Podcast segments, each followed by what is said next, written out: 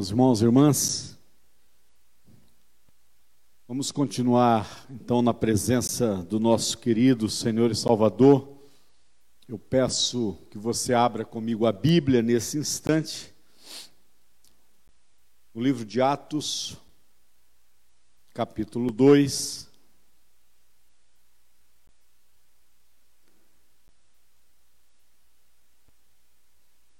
Atos capítulo 2, texto da palavra do Senhor, inspirado por Deus ao evangelista Lucas. Lucas é o autor do livro de Atos, esse registro maravilhoso. Atos, nós vamos ler o capítulo 2, versículos de 1 a 3, e também o capítulo 20, versículo 28. Atos 2 diz assim: Ao cumprir-se o dia de Pentecostes, estavam todos reunidos no mesmo lugar. De repente veio do céu um som como de um vento impetuoso e encheu toda a casa onde estavam sentados. E apareceram distribuídas entre eles línguas como de fogo, as quais pousaram sobre cada um deles. Capítulo 20 do livro de Atos, meus irmãos, por favor.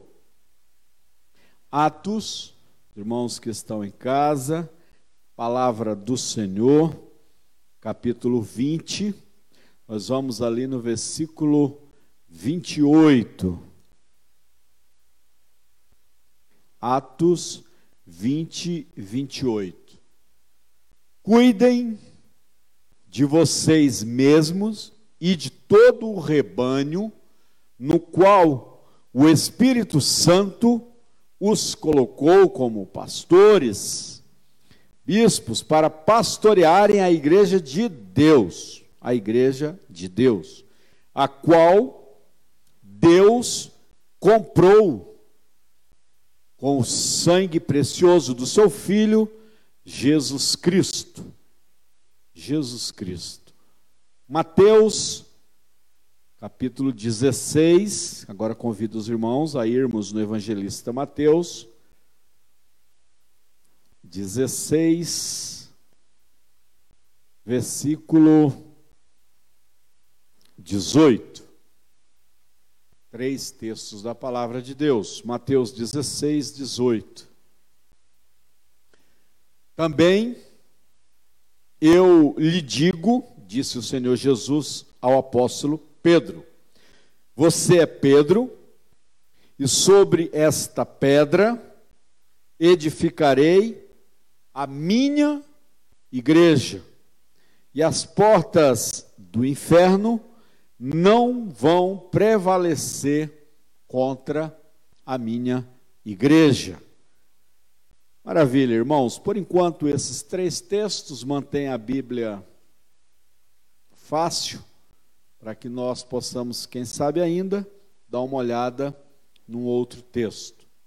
Irmãos, em 2017, a igreja protestante, a igreja cristã, ela comemorou, ela celebrou os chamados 500 anos da reforma. No dia 31 de outubro do ano de 2017, comemoramos 500 anos da reforma.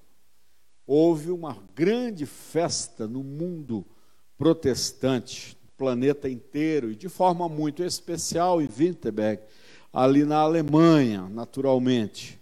O berço da reforma protestante, ali Martinho Lutero, monge alemão, monge católico, tendo sido impactado pela palavra de Deus de forma especial, versículo de Romanos, porque o justo viverá pela fé. Escreveu 95 pontos, 95 uh, itens, as chamadas 95 teses, e ali ele inicia um grande movimento de reforma, de limpeza, de restauração, de busca por uma volta aos princípios da igreja de Atos, desse texto que acabamos de ler. Estamos falando de 1517, quando Lutero, no dia 31 de outubro, o fez. Em outras palavras, dois mil anos depois aí, hoje estamos, da inauguração, do nascimento da igreja cristã. O texto que lemos aqui em Atos 2, em especial o versículo 3, ele registra o parto, nascimento da igreja cristã, não é? Com a descida do Espírito Santo, com a descida do Espírito Santo nesse evento histórico, espiritual, maravilhoso, conhecido como dia de Pentecostes, o dia em que a igreja cristã nasceu, não é? 50 dias, ali a inauguração de um novo tempo, a cidade de Jerusalém apinhada, lotada de pessoas, dado a chamada festa das primícias, ou festa das semanas, ou festa da colheita, se celebrava exatamente naquele dia, nos 50 dias depois ali da Páscoa, não é? A festa maravilhosa da colheita da cevada, o encerramento da colheita do trigo e agora também, 50 dias depois, o encerramento da colheita da cevada. A cidade estava absolutamente cheia de gente, e é exatamente nesse dia que o livro de Atos, no capítulo 2, registra nasce a igreja cristã com a descida da terceira pessoa da Trindade, com a descida do Espírito Santo. Sempre lembrando o que falamos, Deus jamais deixou o planeta, jamais deixou a humanidade, jamais deixou a terra órfã. Trindade, Deus Pai interagia diretamente aqui na terra com os nossos antepassados, ali foi Deus quem entregou as placas, aquelas chamadas tábuas da lei a Moisés. Anos depois, então, nós temos a chegada de Jesus Cristo, segunda pessoa da Trindade, vive por 33 anos, mas de maneira especial executa ali o seu ministério com três anos. Jesus ascende aos céus e agora vem a terceira pessoa da Trindade, de modo que hoje nós estamos no tempo do Espírito Santo no tempo da terceira pessoa da Trindade. O Espírito Santo que mora, que habita, que reside, não é? Em cada homem e em cada mulher, em cada pessoa que aceita o Senhor Jesus Cristo como Salvador. Então, nasce absolutamente a igreja lindamente nesse dia de Pentecostes. Em 1517, passado mais de 1500 anos do nascimento da igreja, ela estava degringolada. A chamada igreja cristã, que antes pequenina, perseguida, agora se transformou num monstro gigante, com muitos tentáculos. O mundo político, o mundo econômico se dobrava, se curvava, se humilhava, se apequenava diante da igreja cristã, poder papal, igreja poderosíssima, corrompida, corrompida, ser membro do clero, desde ser um mero seminarista, ou o papa significava riqueza, acesso a bens, acesso a glebas e mais glebas terra. Os reis, os grandes imperadores, os monstros gigantes da política europeia, buscavam Roma, buscavam o Papa para beijar a mão do líder maior da igreja cristã. De cristã só tinha o nome. De reflexo de Jesus só tinha realmente a expressão cristã. Os reis se dobravam, quem estabelecia impostos, e impostos caros e altíssimos, muito mais do que dízimos e ofertas, a igreja cristã rica, atraída pelo poder do dinheiro, era quem estabelecia impostos. Ai de um rei, ai de um imperador, ai de um comandante de exército que levantasse a voz contra o papado, contra um bispo, contra um padre. Nada mais de Jesus Cristo, do Evangelho, existia na igreja. Poder político, poder econômico, poder religioso. E a essência, a pureza, a lindeza, a simplicidade, o cuidado, o altruísmo de Jesus, absolutamente já não era mais possível de se ver na igreja na época de Lutero. Foi exatamente por isso. E a sensação de rebeldia, ela começa a nascer, aliás, séculos antes. Você tem ali 1414, 1417, né, na chamada República Tcheca, John Hus é queimado em praça pública, porque se levanta contra o poder papal, contra o clero. Jerônimo de Praga, um ano depois, 1415, também é queimado numa fogueira pública, lá em Praga, porque também se levantou contra a igreja. Cem anos depois, lá em Wittenberg, na Alemanha, se levanta um monge, servo de Deus, coração contrito, impactado pelo texto: justo viverá da fé. Martim Lutero ousa então propor uma limpeza, uma reforma na igreja. O que ele imaginou que era maravilhoso e bom se tornou terrível. E agora ele passa a ser alvo de ódio. A morte do homem que deseja a limpeza, a pureza, a volta a Jesus Cristo se torna o alvo principal dos poderosos que dominavam o clero na época do Papa, da Diocese, dos bispos, da época, falo da Igreja Católica da época, desejam agora a morte de Martim Lutero, porque ele ousou falar em reforma, em volta ao início de tudo, em volta ao princípio de tudo. A igreja estava rica, poderosa, influente, do ponto de vista humano secular, mas em nada mais refletia os ensinos, o caráter de Jesus Cristo.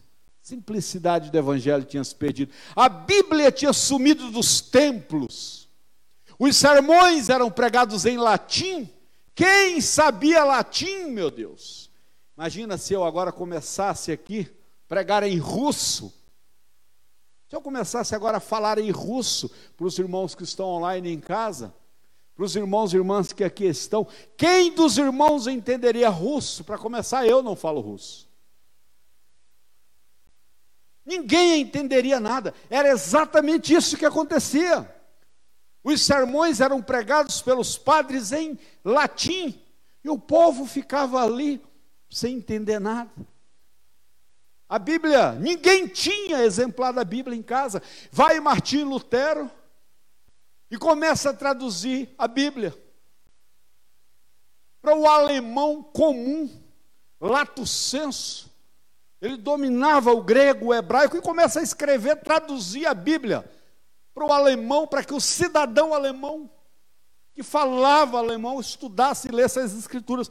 Lá em Roma, quando chegou a notícia que aquele padreco, que aquele monge ousava traduzir partes da Bíblia para o chamado alemão comum, o ódio aumenta agora ainda mais contra Martim Lutero.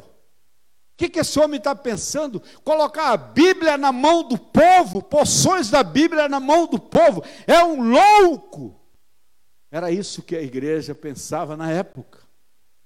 Irmãos, não vou me prolongar aqui no aspecto histórico, mas eu, sem dúvida, entendo que passado e agora no dia 31 nós vamos para 504 anos da reforma protestante. E falo de igreja brasileira. Não vou me estender falar da igreja cristã europeia, norte-americana, asiática. Mas eu não tenho nenhuma dúvida, e quiçá, quem sou eu? Não sou nenhum Martim Lutero, em nome de Jesus. Mas eu não tenho dúvidas nenhuma de que a igreja cristã hoje, 504 anos depois, brasileira, a igreja que se identifica como igreja cristã, igreja representante de Cristo, precisa imediatamente passar por uma reforma, por uma volta ao início de tudo, por uma volta ao Evangelho, por uma volta à simplicidade de Cristo. A igreja hoje se tornou de novo no Brasil, igreja cristã, hoje no Brasil, é poderosa, é poderosa. A igreja cristã evangélica hoje é um monstro, é um monstro rica, riquíssima, bilionária, influente, elege e derruba quem ela quer. Se misturou, se misturou, se amalgamou, se mimetizou com o mesmo lixo da época de Martim Lutero da época de Martim Lutero. Precisa de uma reforma.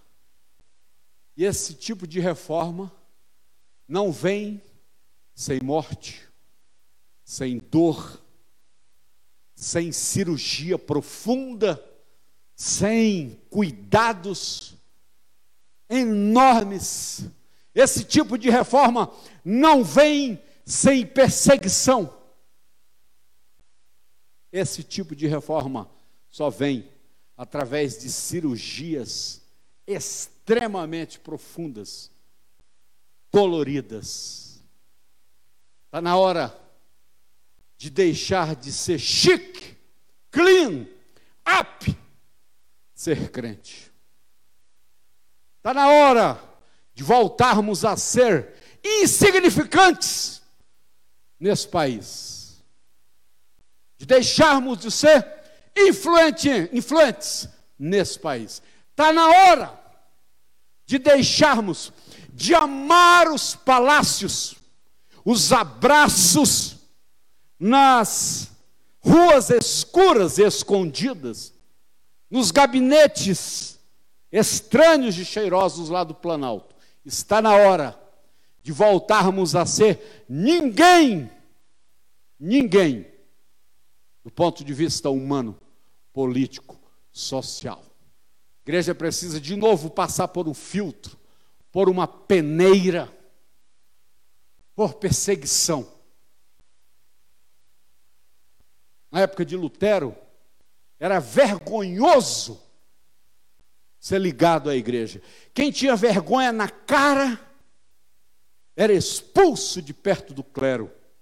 Não era bem-vindo nos bancos famílias que perdiam, e estamos no mês de setembro mês de prevenção ao suicídio. Cadê a igreja cristã evangélica se associando a esta campanha linda? Não se associa. Não está nem aí, nem aí. Na época de Martim Lutero, quando uma família era surpreendida pela dor de alguém que se suicidava.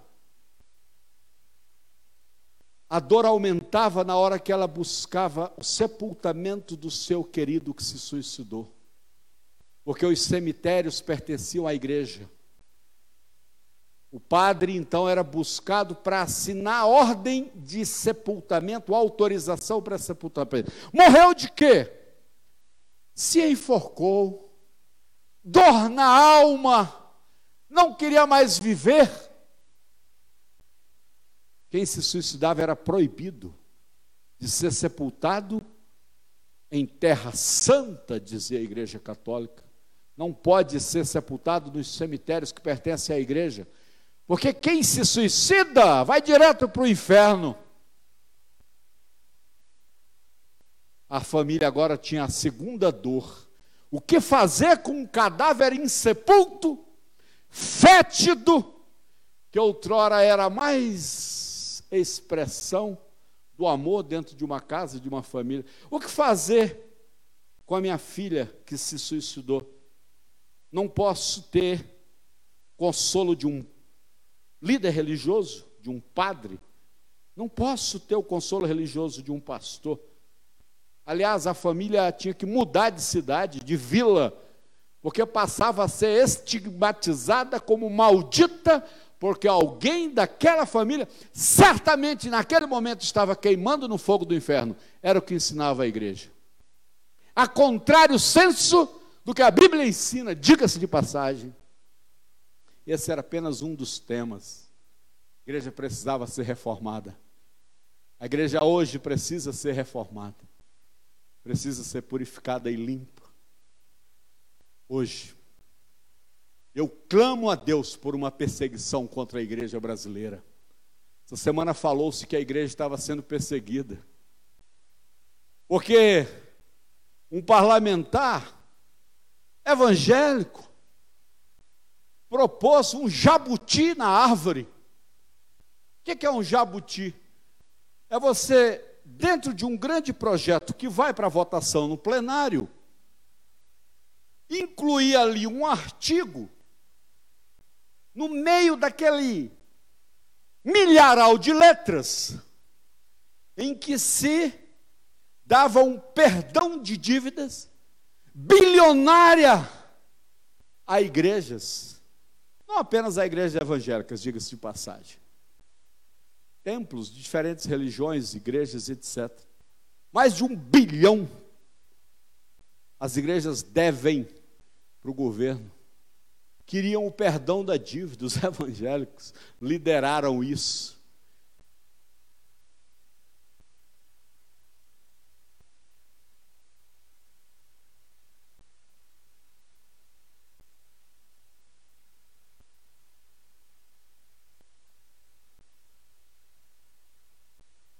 Alô? Um repórter mais atento percebeu a manobra do parlamentar evangélico. Correu e soltou na mídia, na imprensa. Jabuti na árvore! Jabuti na árvore! É um jargão conhecido em Brasília. Qual é o jabuti dessa vez? Um bilhão de perdão de dívidas das igrejas evangélicas, especialmente os líderes evangélicos poderosos do Brasil, gritaram, correram para o palácio, chateados, irados, porque se descobriu o jabuti da igreja. Contra quem era aquele jabuti? Contra o povo brasileiro. Tem que ser paga a dívida desses impostos. O povo brasileiro ia ser defraudado pela igreja. Precisa ou não precisa de reforma? Quando a igreja propõe jogar um jabuti na árvore, meus irmãos, tem alguma coisa errada. Tem alguma coisa fedendo. Tem alguma coisa imunda. A igreja precisa voltar ao início de tudo. Precisa ser o quê? Sal, luz, sombra, ninho e fermento. Quero, para concluir a nossa reflexão, apenas destacar que Jesus ilustrou a igreja verdadeira. A igreja e a você, meu irmão, que escuta em casa, e a mim, e aos irmãos que estão aqui. Jesus Cristo nos ilustrou com muitas figuras. Vou destacar apenas algumas para concluir. O que que Jesus espera de você e de mim? E esqueça agora o macro que eu estava falando, nacional. Pense na igreja local, pense em você, pense eu em mim. Amados irmãos, não precisa abrir. Mateus 5, 14 e 16, o clássico texto em que Jesus diz que a igreja precisa ser sal e luz. A igreja precisa ser sal e luz. O crente precisa parar e pensar: sou eu sal e luz nesse momento da minha vida? O contrário da luz, todos nós sabemos, é a treva, é a escuridão. O que, que a escuridão produz? A escuridão provoca o que em você? Em mim? Provoca medo, paralisação, parou, deu uma pane elétrica no seu carro, numa estrada no meio da noite, os faróis apagaram. O que, que a legislação diz? Pare imediatamente o seu carro o mais longe possível da pista, fique paradinho, não dirija, não ande no escuro. A escuridão provoca paralisação provoca medo de sons, insegurança. A escuridão absolutamente faz com que imediatamente desejemos nós uma centelha, uma faísca, uma luz, para que a gente olhe para o lado e seguir. Um dos índices altíssimos de morte de soldados norte-americanos na guerra do Vietnã. Terrível guerra que demorou de 1955 até abril de 1975, milhares de mortos. Um dos índices mais altos de mortandade de soldados norte-americanos era o fato deles, no meio da noite, inauditos ali, sem serem instruídos antes, acenderem um cigarro. Os inimigos ficavam atentos às escondidas. E quando uma centelha da chama de um fósforo ou da cinza de um cigarro lá no meio da noite, no meio da mata, na escuridão, no meio da chuva, às vezes, no Vietnã, nas florestas do Vietnã, acendia o inimigo de longe o tempo todo procurando luz, a luz do cigarro dos soldados norte-americanos. Era tiro certeiro. Os snipers não perdiam um. Cigarro à boca, a luz do cigarro guiava o poderoso projétil de um fuzil de um soldado Vietcong. E a luz, naquele caso, indicava onde ele estava com precisão o indivíduo se transformava num alvo. A luz transforma quem está perto dela em quê? Num alvo. A luz espanta ratos, insetos, malfeitores. Foi o que aconteceu no antigo centro de Lisboa, que hoje é um dos lugares mais visitados de Portugal, zona perto do porto, Amsterdã. Lisboa, lá Calvino em Genebra, o centro antigo escuro, lugar com as luzes apagadas, atrai malfeitores, bandidos, atrai usuários de drogas. A escuridão atrai quem não quer ser visto, quem não quer ser encontrado. Como é que se revitaliza um centro antigo de uma cidade? A primeira coisa que o prefeito tem que fazer colocar luz, muitas luzes, clarear. Jesus diz para a igreja: preciso que vocês sejam luz. Luz traz segurança, luz traz direcionamento, traz norte. Luz, traga luz para os lugares escuros, traga crianças para brincarem à noite em lugares iluminados. Criança vem junto com o pai, com a mãe. Vem o policiamento. E quem não gosta de luz, corre da luz. Quem não gosta de luz, gosta de senhas secretas. Gosta de encontros em corredores sem câmeras. Quem não gosta de luz, fala baixinho no ouvido segredos. A igreja hoje gosta de luz? A igreja hoje no Brasil gosta de luz. Jesus Cristo diz: Eu determino, eu espero mesmo que vocês sejam luz. Jesus também diz que a igreja vai ser luz através do quê? Boas obras, bom testemunho, caráter dele sendo refletido no dia a dia, no cotidiano, na vida. Jesus também diz que a igreja precisa ser, você e eu, no versículo 13 desse capítulo 5, sal, salário, palavra latina, lá da época do Império Romano, salário que temos hoje, custa 1.050, não sei exatamente qual o valor do salário mínimo, é 1.050 hoje? 1.050 reais em média. Daí vem a palavra do sal vem a palavra salário, salário, pagamento. Não existia moeda e se pagava o trabalhador, o operário, com um quilo de sal por um mês de trabalho. Com aquele quilo de sal, porque sal, cloreto de potássio, 57 de potássio e 43 de cloro, não é isso o sal de cozinha? Poderoso fertilizante para a indústria né, estrago pra, em especial para a pecuária, para a agropecuária, não é isso? Poderoso fertilizante, o sal. O sal, cara, com um quilo de sal era o salário dele. Com aquele quilo de sal ele dividia em porções, ia na loja e comprava tecido,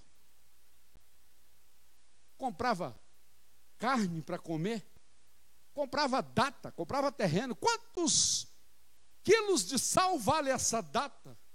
500 quilos de sal. Está lá o sujeito trabalhando para juntar 500 quilos de sal e comprar a data. Era assim, quando não se tinha moeda, o poder do sal. Hoje, dois reais um pacote. Imagina, Elisa, se você fosse comprar o sal hoje e soubesse que o pacote de sal, um quilo, custa mil reais. Hein? O arroz está quase lá, né? Está quase lá o arroz hoje em dia. Mas Jesus diz: vocês precisam ser sal. Sal leva o quê? O sabor. Tem gente que não gosta de ficar hospitalizado, por quê? Ninguém gosta, né? Claro. Mas comida de hospital é famosa por quê? Porque não tem sal. Treco ruim demais a conta. O sal, na época, não se tinha geladeira, e ainda hoje, em muitos lugares, comunidades ribeirinhas da Amazônia, o sal é quem salva. Porque você salga o peixe e ele não estraga. E aí Jesus diz que o crente, que a igreja precisa ser esse sal, com sabor. Porque na hora que o sal perde o sabor, para que, que ele serve? Para dar trabalho, para ocupar a prateleira. Aí o que, que você faz com esse sal? Você joga fora, você joga no terreno, ele perdeu a sua finalidade. Amados, a igreja hoje tem finalidade na sociedade presente. Somos saborosos. Como é que a sociedade nos enxerga? Coisa linda, coisa saborosa.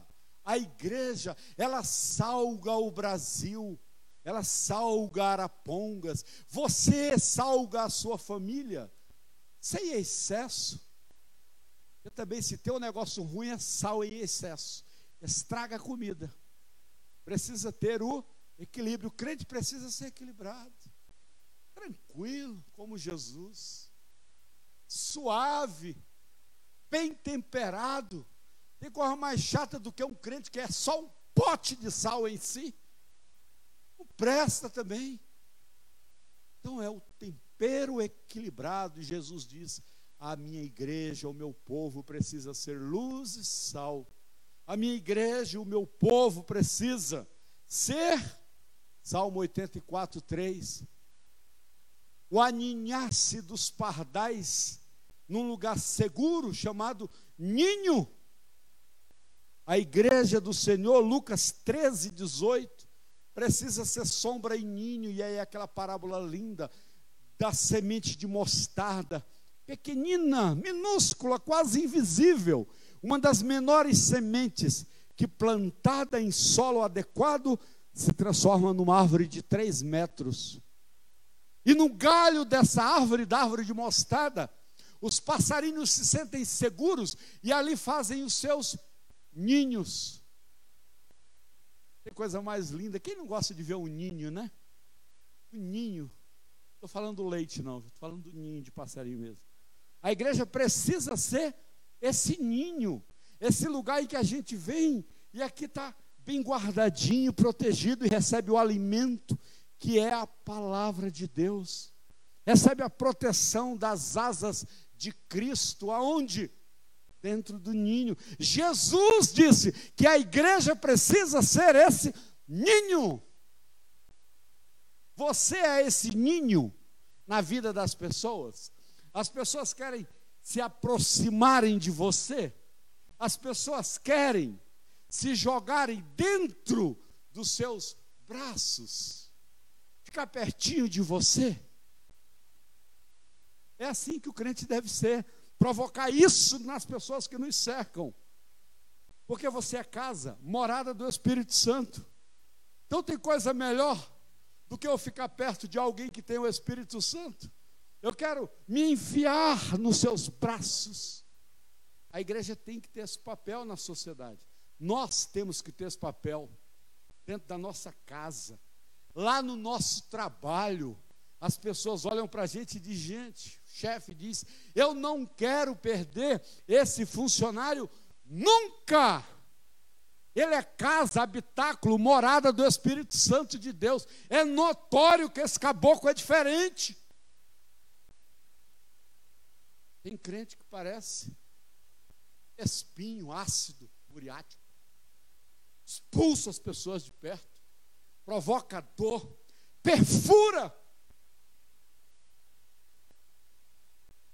Jesus disse que nós precisamos ser como ninhos. Jesus disse também que nós precisamos ser como fermentos. O que, que fermento faz na massa? Hã? Quando você joga o fermento na massa, o fermento produz o quê? Crescimento da massa ele se embrenha dentro da massa, toma conta em horas, aquele pouquinho de trigo, não é isso?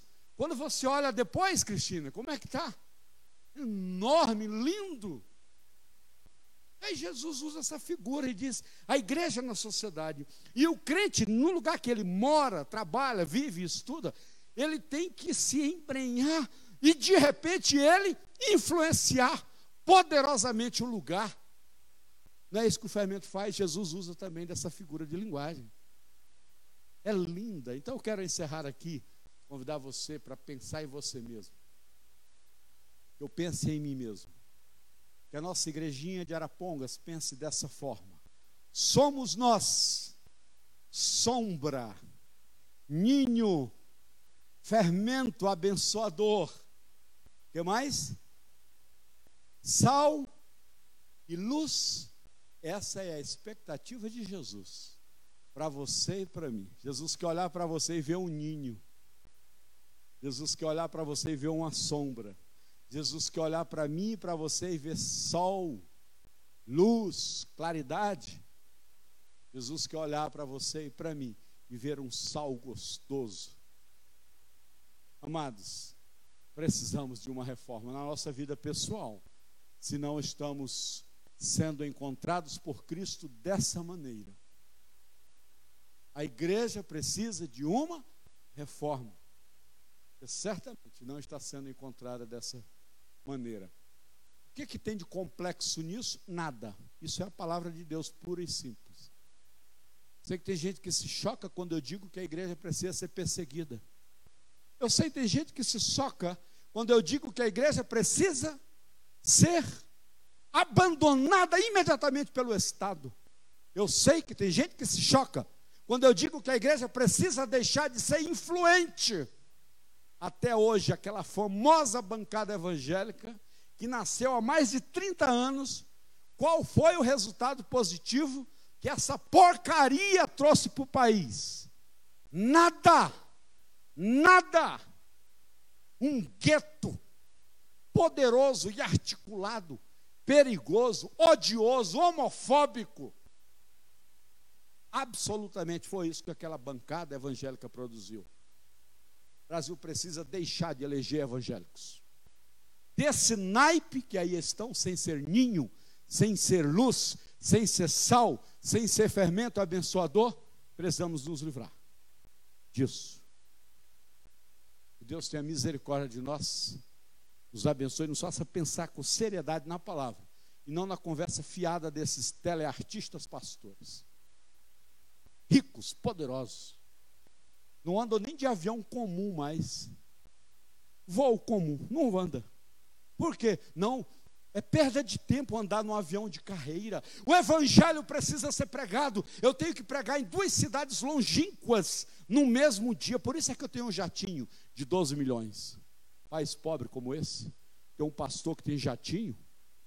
País pobre como esse, que tem um padre Robson, daquele que envergonhou a igreja católica também comprando um sino, o tal do santuário dele lá de 6 milhões.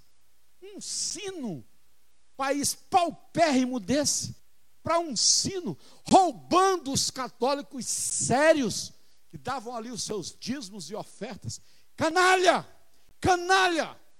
Canalhas líderes da chamada igreja cristã hoje, igreja evangélica igreja católica, por aí, usando o nome de Jesus usando o nome de Jesus. Deus tenha misericórdia, nos guarde, nos proteja, em nome de Jesus.